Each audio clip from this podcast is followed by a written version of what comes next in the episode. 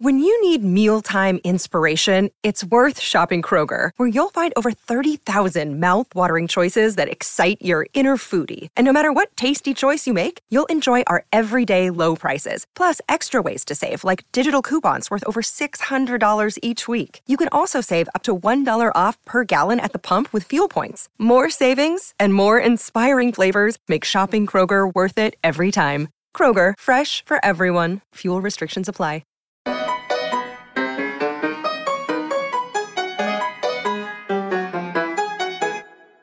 And welcome into Poke the Bear, episode 208, presented by CLNS Media and sponsored by our good friends over at Prize Picks and Factor Meals.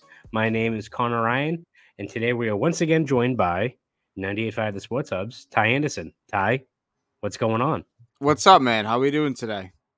I'm doing swell, Ty. I'm doing swell. I think uh Bruins fans have hopefully mellowed out a little bit. Seems like it's usually not the case, but the Bruins at long last did not go to overtime, did not lose a game. They did they did blow a lead again. That that is true. We can't we cannot deny that. But uh the fact that the Bruins finally got over the hump, beat the Vegas Golden Knights 5-4 on Thursday night at the Garden, seems like a step in the right direction. It wasn't perfect, but I think if you're the Bruins, the way that you've had so much tough sledding as of late, you'll take a win like that, right?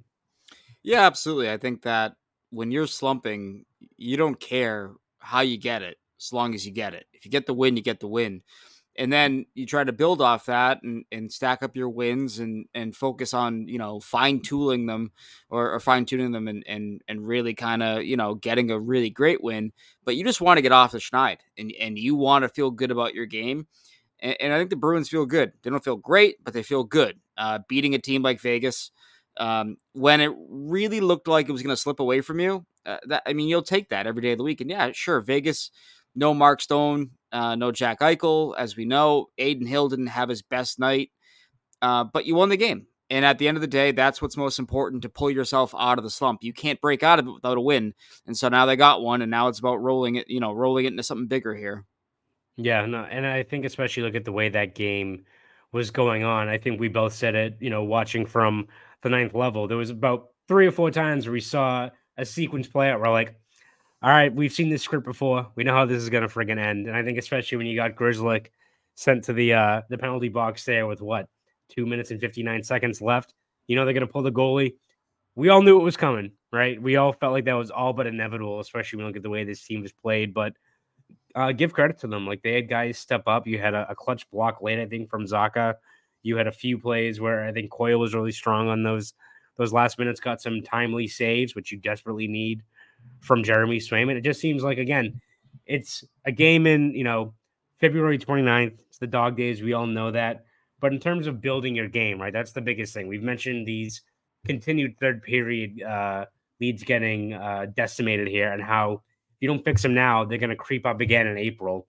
For you to at least have have a sequence like this where you're able to kill plays, negate how many pucks get to Jeremy Swayman, come away with two points.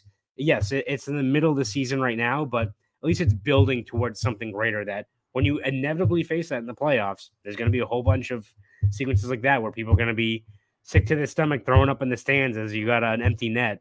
It's good to at least get the results in, in a situation like that where guys stepped up.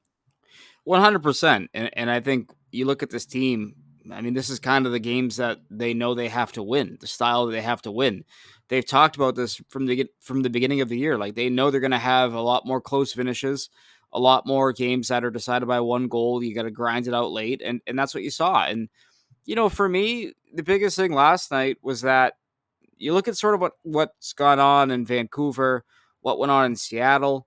Um, you know, losing key situational D zone draws.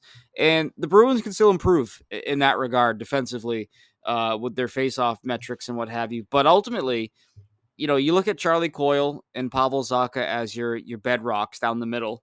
And what did they do last night? They went a combined 11 for 14 in the defensive zone at at faceoffs. I mean, that is what you need. You need that from this group, uh, and you got it last night. So, so I think that's kind of you know that's something to build off of for those guys. You know, like Jim Montgomery, because of the lines and injuries and the cap, he's constantly readjusting what he's doing. if he can rely on Charlie Coyle and Pavel Zacha to win some key defensive zone faceoffs, that's going to take a lot of the pressure off the other members of this team, the other members that they have at center. You know, Morgan Geekie didn't have a great night defensively at, at the dot. Um, and Jesper Boqvist never been really a great faceoff guy, but if you can rely on those guys to win some key draws, that changes everything. That changes how you feel about those situations. And you know, was it perfect? No, but you got the plays you needed late, and uh, really on the back of some of your best players. I thought so. Um, or players that you need to be your best players. So uh, a win is a win. Just win, baby. That's how you have to look at last night's game, I think. Yeah, and I think especially look at it as you said, wasn't perfect, especially when you look at further down the lineup with, with winning faceoffs. You still get, of course, hat trick for Morgan Geekie, his first career one, and I think we've we've talked quite a bit about him and, and his impact and how much of a great bargain signing that has been. A, a, guy that what put up nearly 30 points last year in Seattle with averaging what like 10 minutes of ice time. I don't know what the hell is going on there, but he's obviously realized, I think, his potential with even getting 14, 15 minutes a night.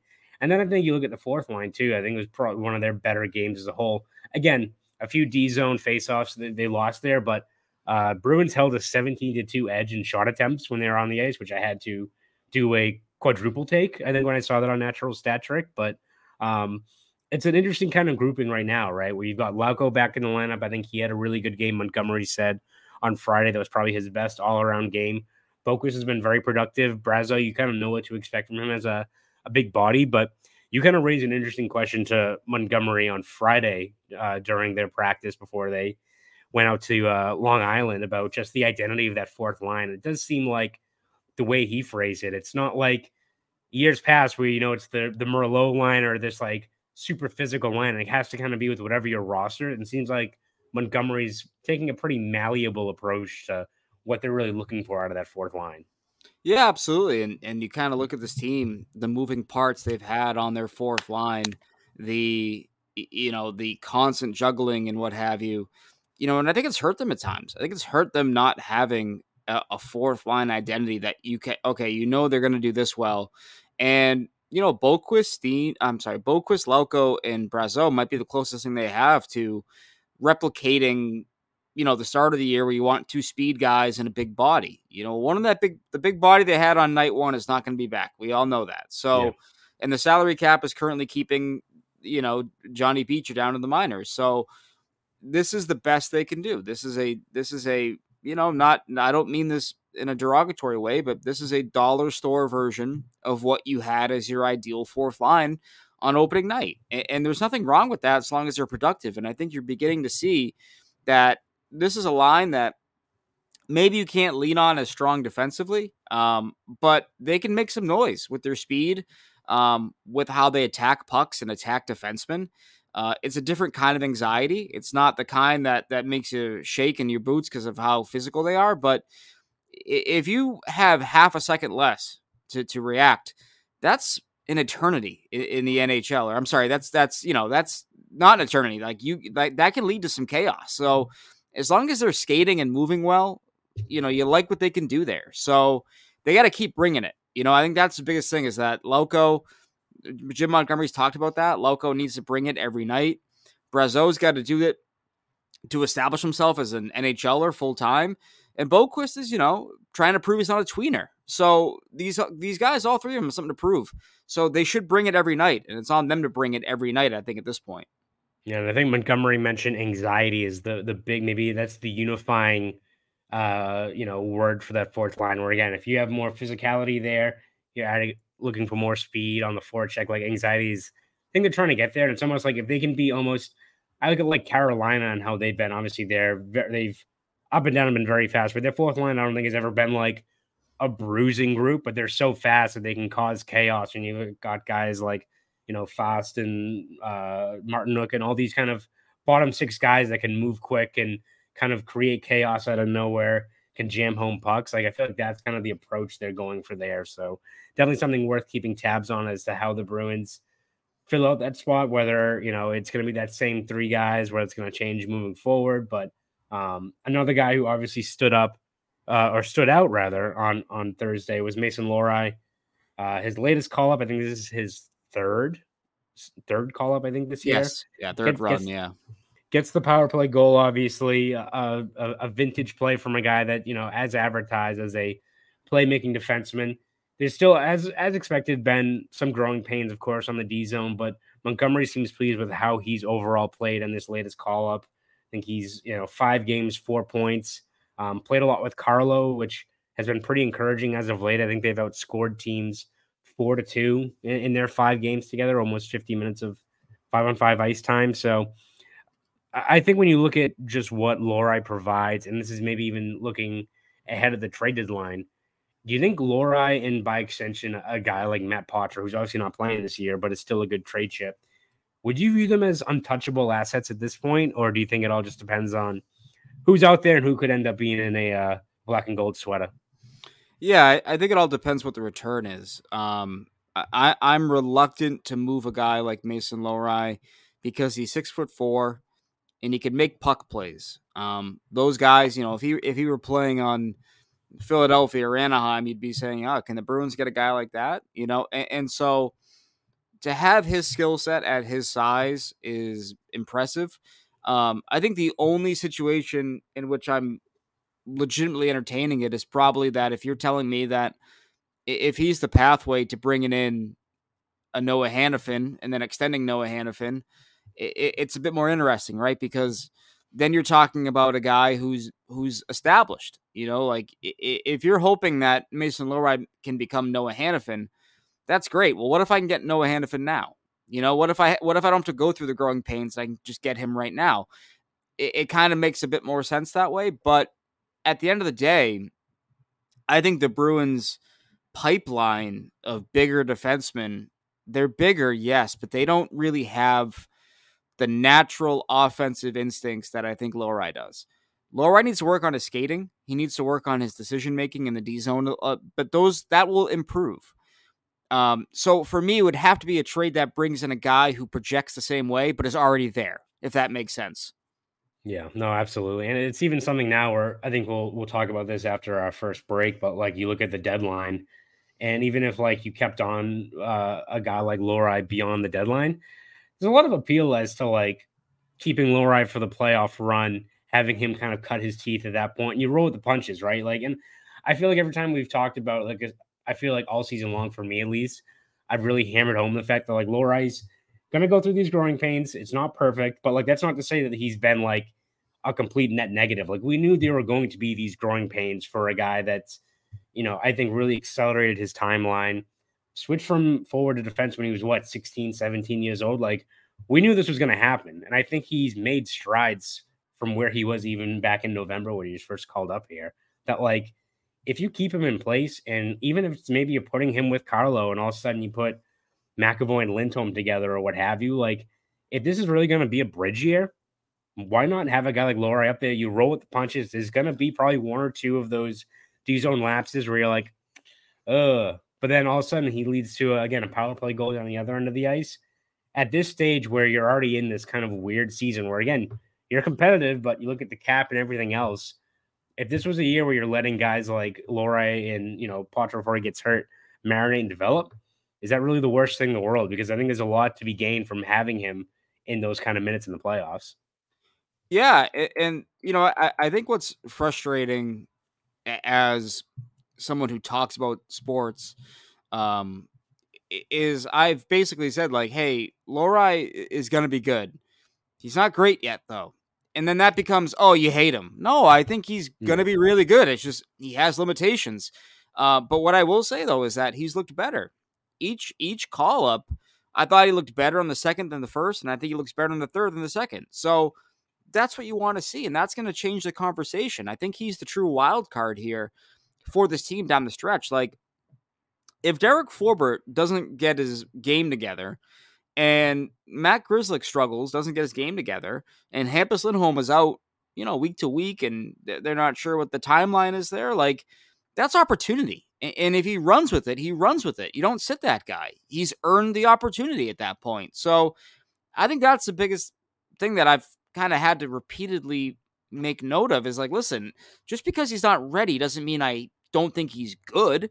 but what I will say is that the third time around, he's been a lot better. He's been much, much, much better, I think, and and he's close. I think he's really close to nabbing down a full time spot. And so, I want to see some more games. Uh, I I want to see how he looks against Toronto, um, how he looks against yeah. Florida if he gets in for one of those games as well. Like he's got a few more tests, but I think ultimately, I think he's really close uh, towards being a guy that you look at and say he's one of your best three left shot defensive options right now.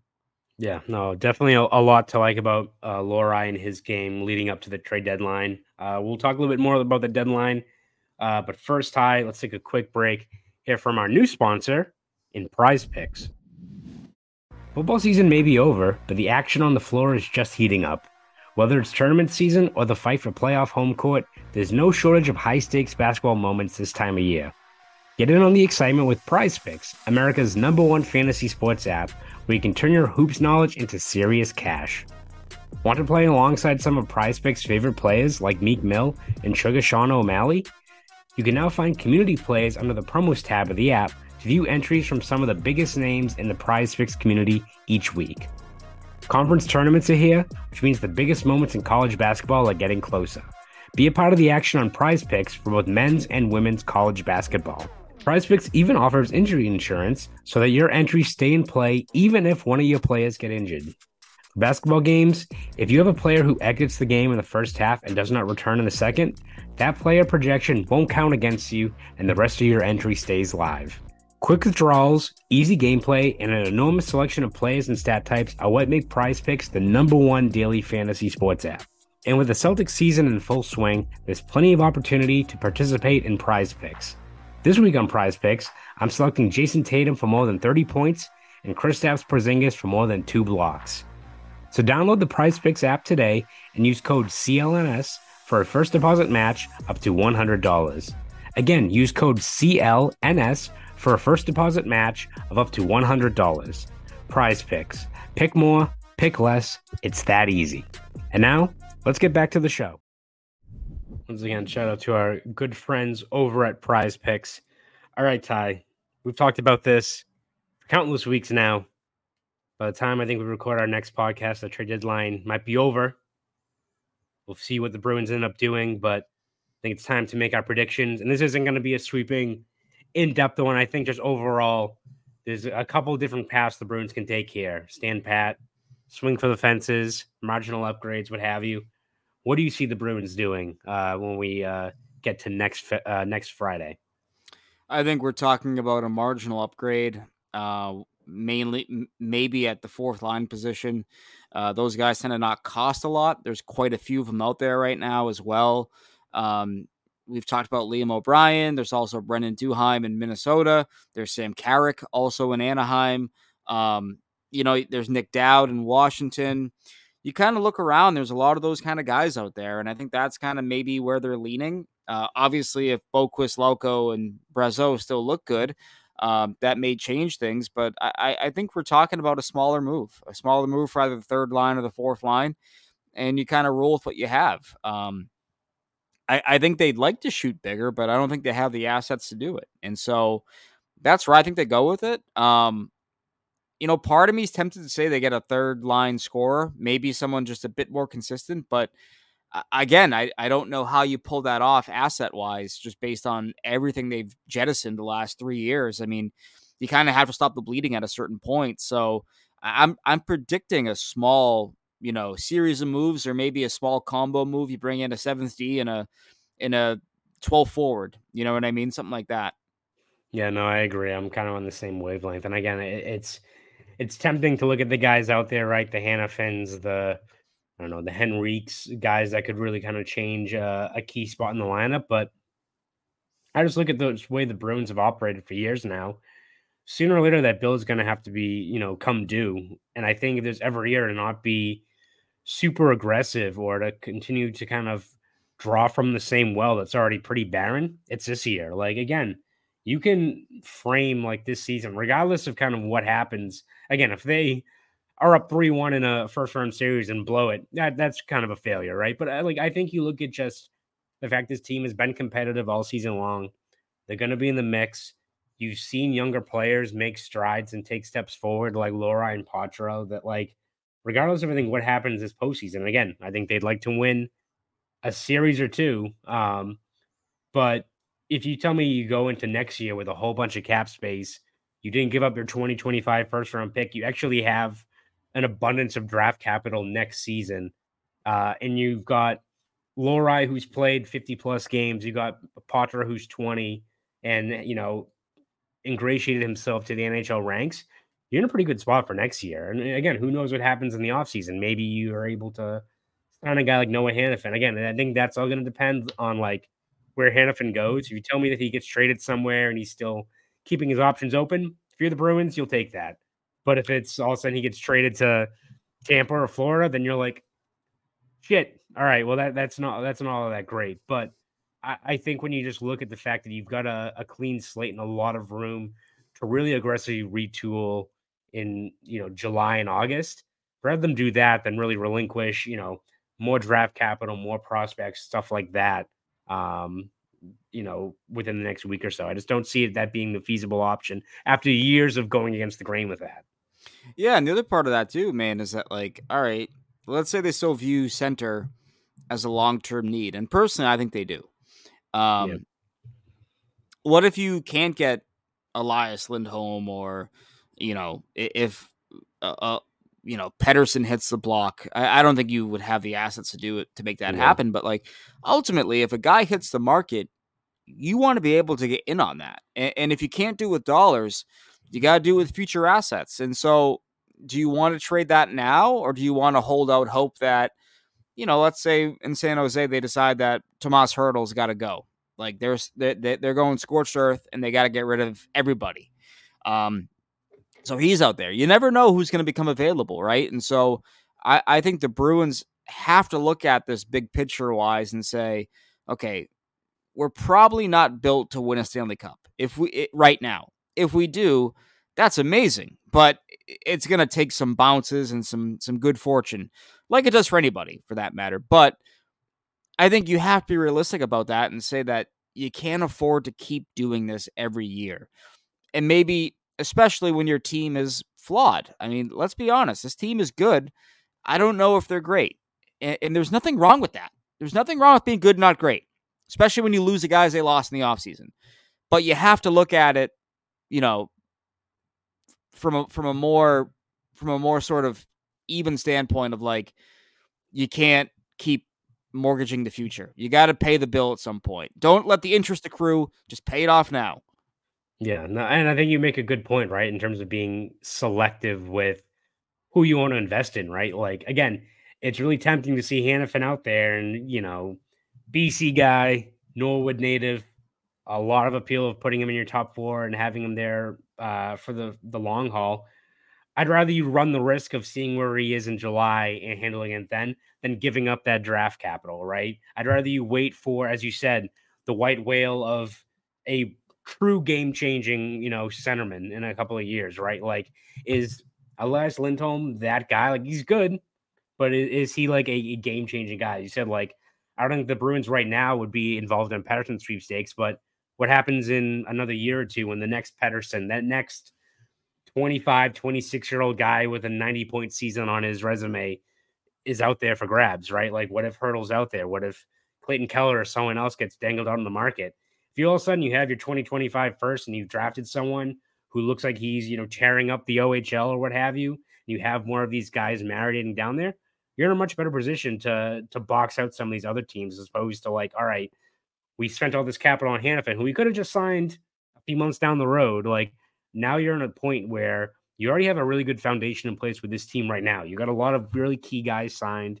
You're actually seeing some younger players step up and carve out roles wait for that white whale to show up instead of like going for the the the swordfish or anything else that's right out there. It's just not. You have to be selective when you've got this platform to really augment your team in the next couple of years.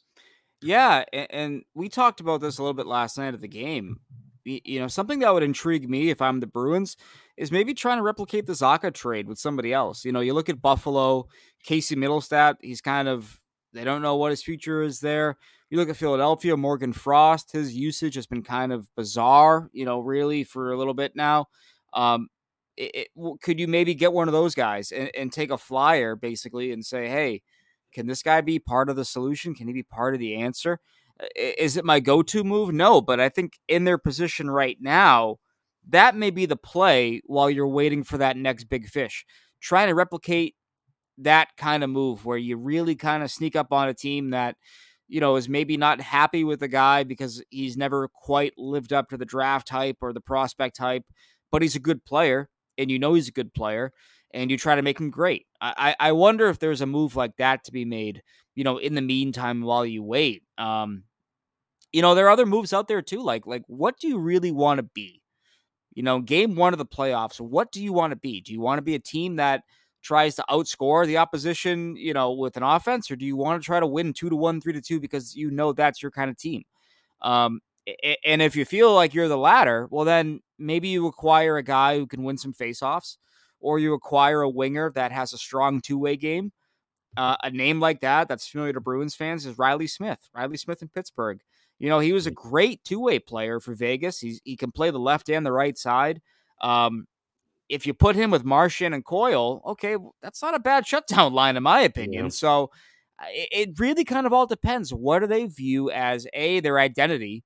in the playoffs, and B, you know, how good they are, right? And so I think that shapes a lot of things, but but eh, there's a lot of unknown right now, it feels like with this team.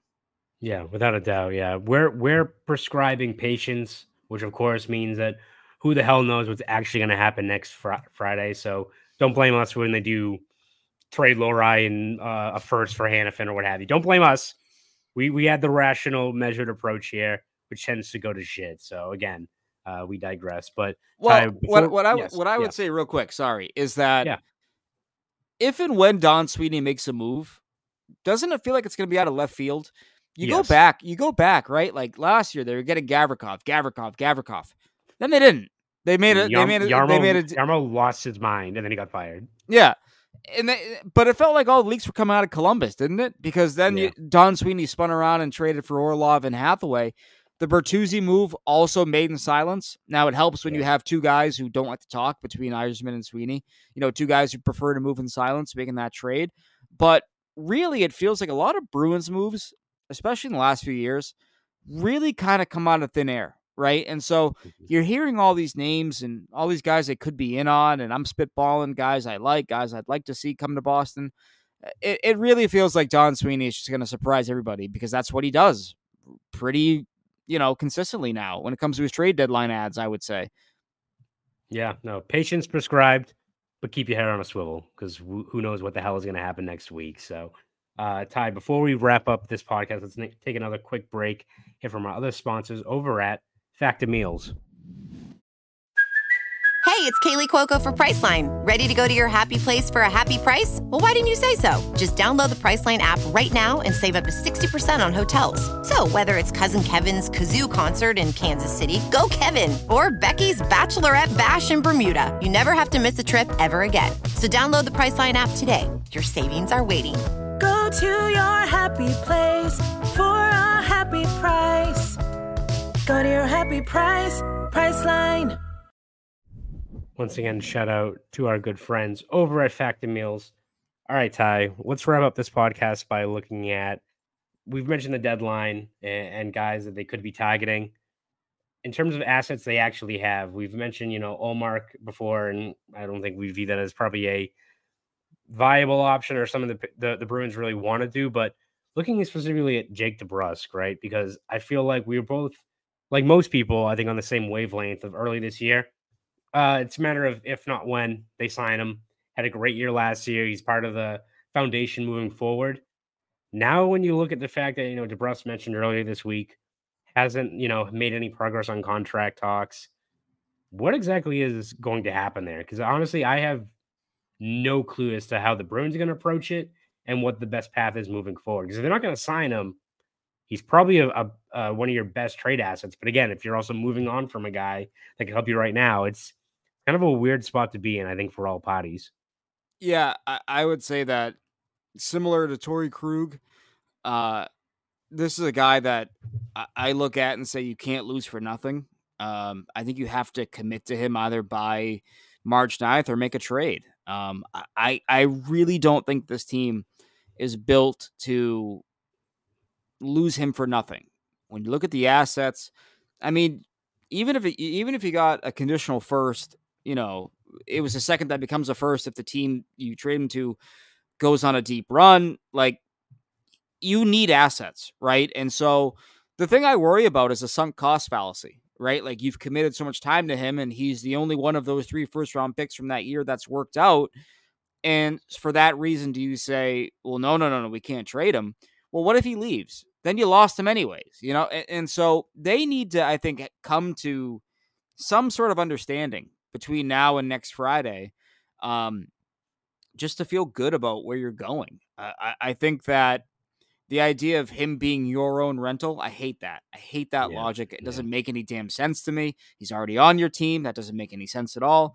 Um, so you got to make a call. And it might be unpopular, but if you are a good, not great team, and you have doubts about this guy being here beyond July 1 at the price that you want him to be at, you got to see what's out there. You know, like, and I've said this before, but like, if the team that loses out on the, the let's say, the proverbial Jake Guentzel sweepstakes, uh, they're looking for the next best, next best option.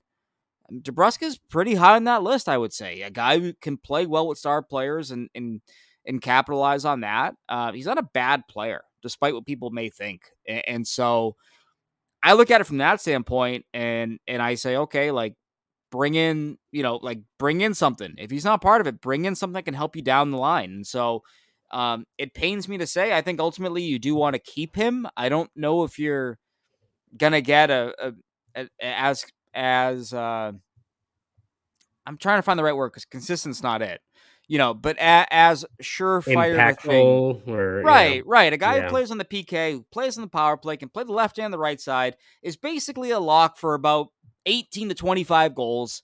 You know, can get you 45 points. Like those guys are going to cost six million a year, two years yeah. from now. So do you want to you want to get ahead of it now, or, or, or what have you? So it, it's tough to to put a finger on it, but but I think you got to do something. If he's not gonna, if if it's no extension by by the trade deadline, I think you have to trade him personally. Yeah, and, and it's something too where it's so. I, I feel like you're not gonna get the full picture. We're not gonna have a, a full verdict on this whole saga until he puts pen to paper on whatever deal it is, whether it's the Bruins sign him to an extension or he goes to market and all of a sudden some team hands him a deal for six and a half a year. Which, if that's the case, and you're like, all right, well, the, again, the Bruins have a bunch of cap space, but if they want to, you know, deal with however they want to deal with the goalie situation, if they want to sign Hanifin, they want to sign someone else like that, you can't probably be handing out six and a half million to a guy that, uh, again, is a good player, can play 16, 17 minutes a night, can do a little bit of everything, but you need just more of that impactful ozone play, I think, for him to, to warrant that kind of money. And it, it's so you know, I don't know if frustrating is the right word, but like it does feel like I think I mentioned this yesterday talking to you. Like if the Bruins put pen to paper on a deal with DeBrusk between now and Friday to some whatever it is, five and a half million for five years, would it surprise you if DeBrusk goes off on like five goals in seven games after that? Like I think clearly the the thing that you, you take from his media availability earlier this week, it's like it's clearly weighing on him. Doesn't know what's going on, where he's going. Uh, and athletes like that peace of mind. They don't want to be dwelling on these kind of things and already trying to find their game and and live up to you know what their own individual goals and team wide goals, especially. So it's just so tough to map out the best path moving forward. And I think it all comes down to what that final final price tag is going to be.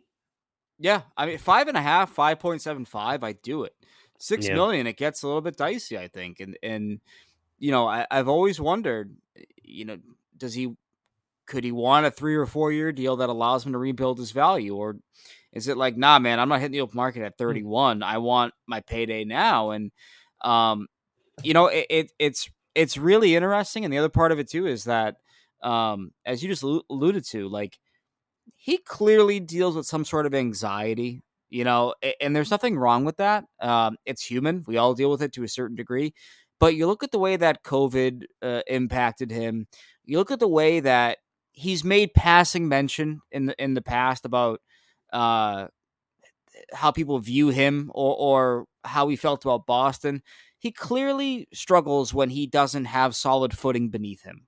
And you might be listening to this or watching this and saying, "Well, that's part of his own fault for not being successful and not not producing." Sometimes they go hand in hand, though. You know, Yeah. like if you're not feeling good, it's hard to to to get that bounce right. And so, I think that's the hardest thing to to really nail down with him right now. But clearly, I I think it is weighing on him. The fact that he's talking about it openly, saying, "Yeah, I'm worried." It's like, all right, that is as brutally honest as he's he- as he will be this year. And so he wants an extension. I don't know how the Bruins feel about it. I really don't. Don Sweeney made a very sort of uh I don't know, non-committal answer talking about his future. He says he likes him, but you know, they got to see everything and they're going to keep that internal. If there's no deal by the deadline, I feel like he's a goner, and that would be in my opinion again, organizational mis you know, malpractice in terms of uh, establishing value and getting value while you still can. Yeah. So again, I think by the time we record our, our next podcast next week, Bruins team could look very different, or maybe not at all. We'll see. Again, you can never really tell when uh you can never really tell when you get to this point of the year. So uh Ty, uh, before we real, yeah, real quick yes. on that. Sorry, uh, Yes. Don Sweeney did speak. Uh, we were at the game, so we didn't hear this. Uh, Don Sweeney did speak with NESN uh, either before or during an intermission. I can't remember. Uh, he did note the physic, the physical, the, the physicality. He noted the fact that they that they would like to get a bit more physical. That's why I'm thinking uh, fourth line or D uh, with some of those guys that are out there right now. Uh, I, I think that's where they're going to end up leaning. Um, you know, just getting bigger, bigger, bigger, bigger. I think that's I think that's what's going to happen between now and, and then. But we'll see. You know, how do they get that? How do they bring that guy in? Who is that guy? Uh, a player I like, but I don't think they'll end up acquiring is Nick Seeler in Philadelphia. Uh, puck abs- magnet. absolute puck magnet and uh, really fits their bill in terms of a guy who uh, clears out the front of the net, a guy who will who will jam away at the front of the net uh, defensively, and so that's a guy I'd love, but that price is probably going to be Tanev esque, and I don't know if the Bruins want to do that. Yeah, time time will tell when it comes to just how how the Bruins approach this deadline, what it's going to look like, uh, and for people who I think want to read, listen to all the great stuff you have, Ty, especially when Oh. it gets to the deadline. Oh my goodness!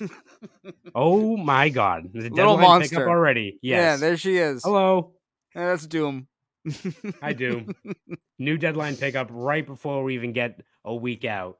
yeah. But uh Ty, if we want to read any of your stuff, where would you or Doom have to say, where can we All find right, all your stuff? here. Uh, you can find me. she's, at- it- she- she's trying to get out of the way now. She's doing whatever she, really can. uh, you can get me at uh, 985sportsup.com. You can also follow me on uh, Twitter slash X at, at underscore Ty Anderson. Uh, you can follow Doom if you follow me on Instagram. oh my God, get out of here. um, but yeah, so uh, so yeah, you can. Uh, that's where you can find me. How about yourself? Yes, you can find me over at boston.com, uh, as well as on Twitter, X, whatever the hell it's called, at Conor Ryan underscore 93. So uh, this is episode 208 of Poke the Bear. I'm Conor Ryan. That's Ty Anderson and Doom, wherever she is. You guys have a great rest of your week.